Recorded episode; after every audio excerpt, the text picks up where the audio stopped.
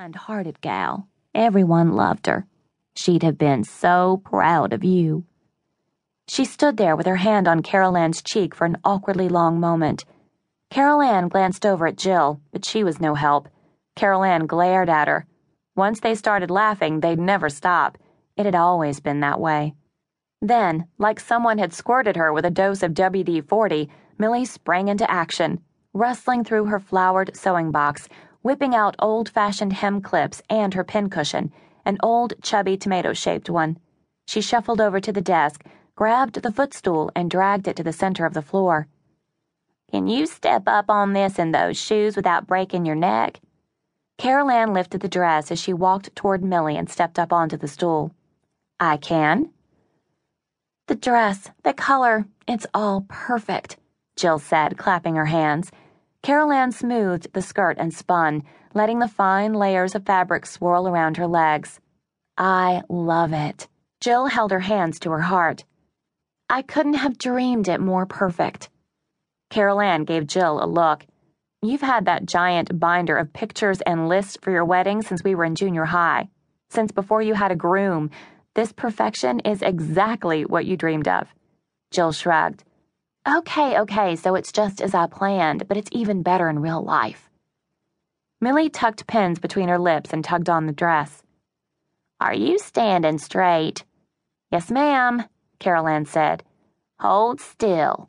Millie lifted the hem of the dress, letting it fall naturally.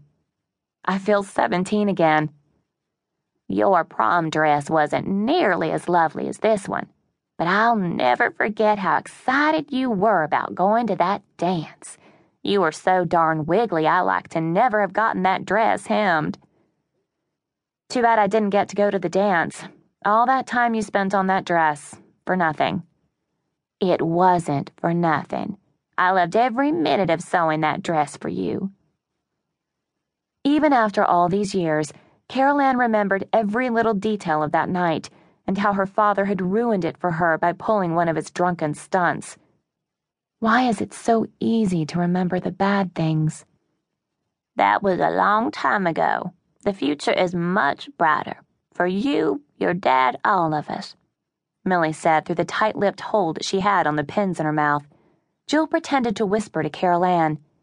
Be glad she doesn't have to mark any more than your hem. I swear my heart couldn't take another hour of her nearly stabbing me or worrying about her swallowing those pins. My hearing ain't gone yet.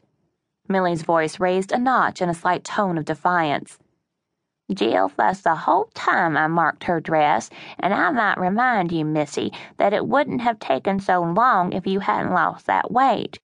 Caused me to have to take in the gown a whole size. Not an easy task with all that beading, either. She looked like a catfish with all those pins hanging out of her mouth. Millie raised a brow and aimed her question at Jill. Have you ever heard of anyone swallowing pins? Jill set her chin in a stubborn line. Well, no, but it could happen. Tell her, Carolanne, it could happen. Oh, no, said Carolanne. I'm not getting in the middle of this. I swear you are just like Pearl, Millie said to Jill. Carolanne stifled a laugh. And I love you in spite of that, Millie said.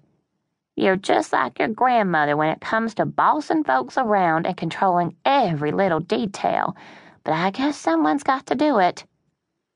Speaking of details, Carolanne asked Jill, are there any other maid of honor tasks I need to take care of for you before this weekend? Jill shook her head. No, we're actually ahead of schedule. My 4 H girls volunteered to work on the tulle bags of lavender after the meeting, so you're off the hook for that. I like that. Carolanne made a quarter turn and a mental note that she should get involved with some of the groups in town like Jill had. It was something she'd meant to do, but here it was a year later and she'd yet to do it. I like it even more that I didn't have to tie all those ribbons. See, if I weren't so good at organizing tasks, we'd be up to our armpits in last minute to dos. Jill pointed to Carolanne. You'll be thanking me when I'm helping you plan your wedding. The thought of a wedding of her own sent a pulse spinning like an ice skater, and not in a good way. She'd never let her happiness revolve around someone else. Seeing the crushing blow disable her dad when mom died.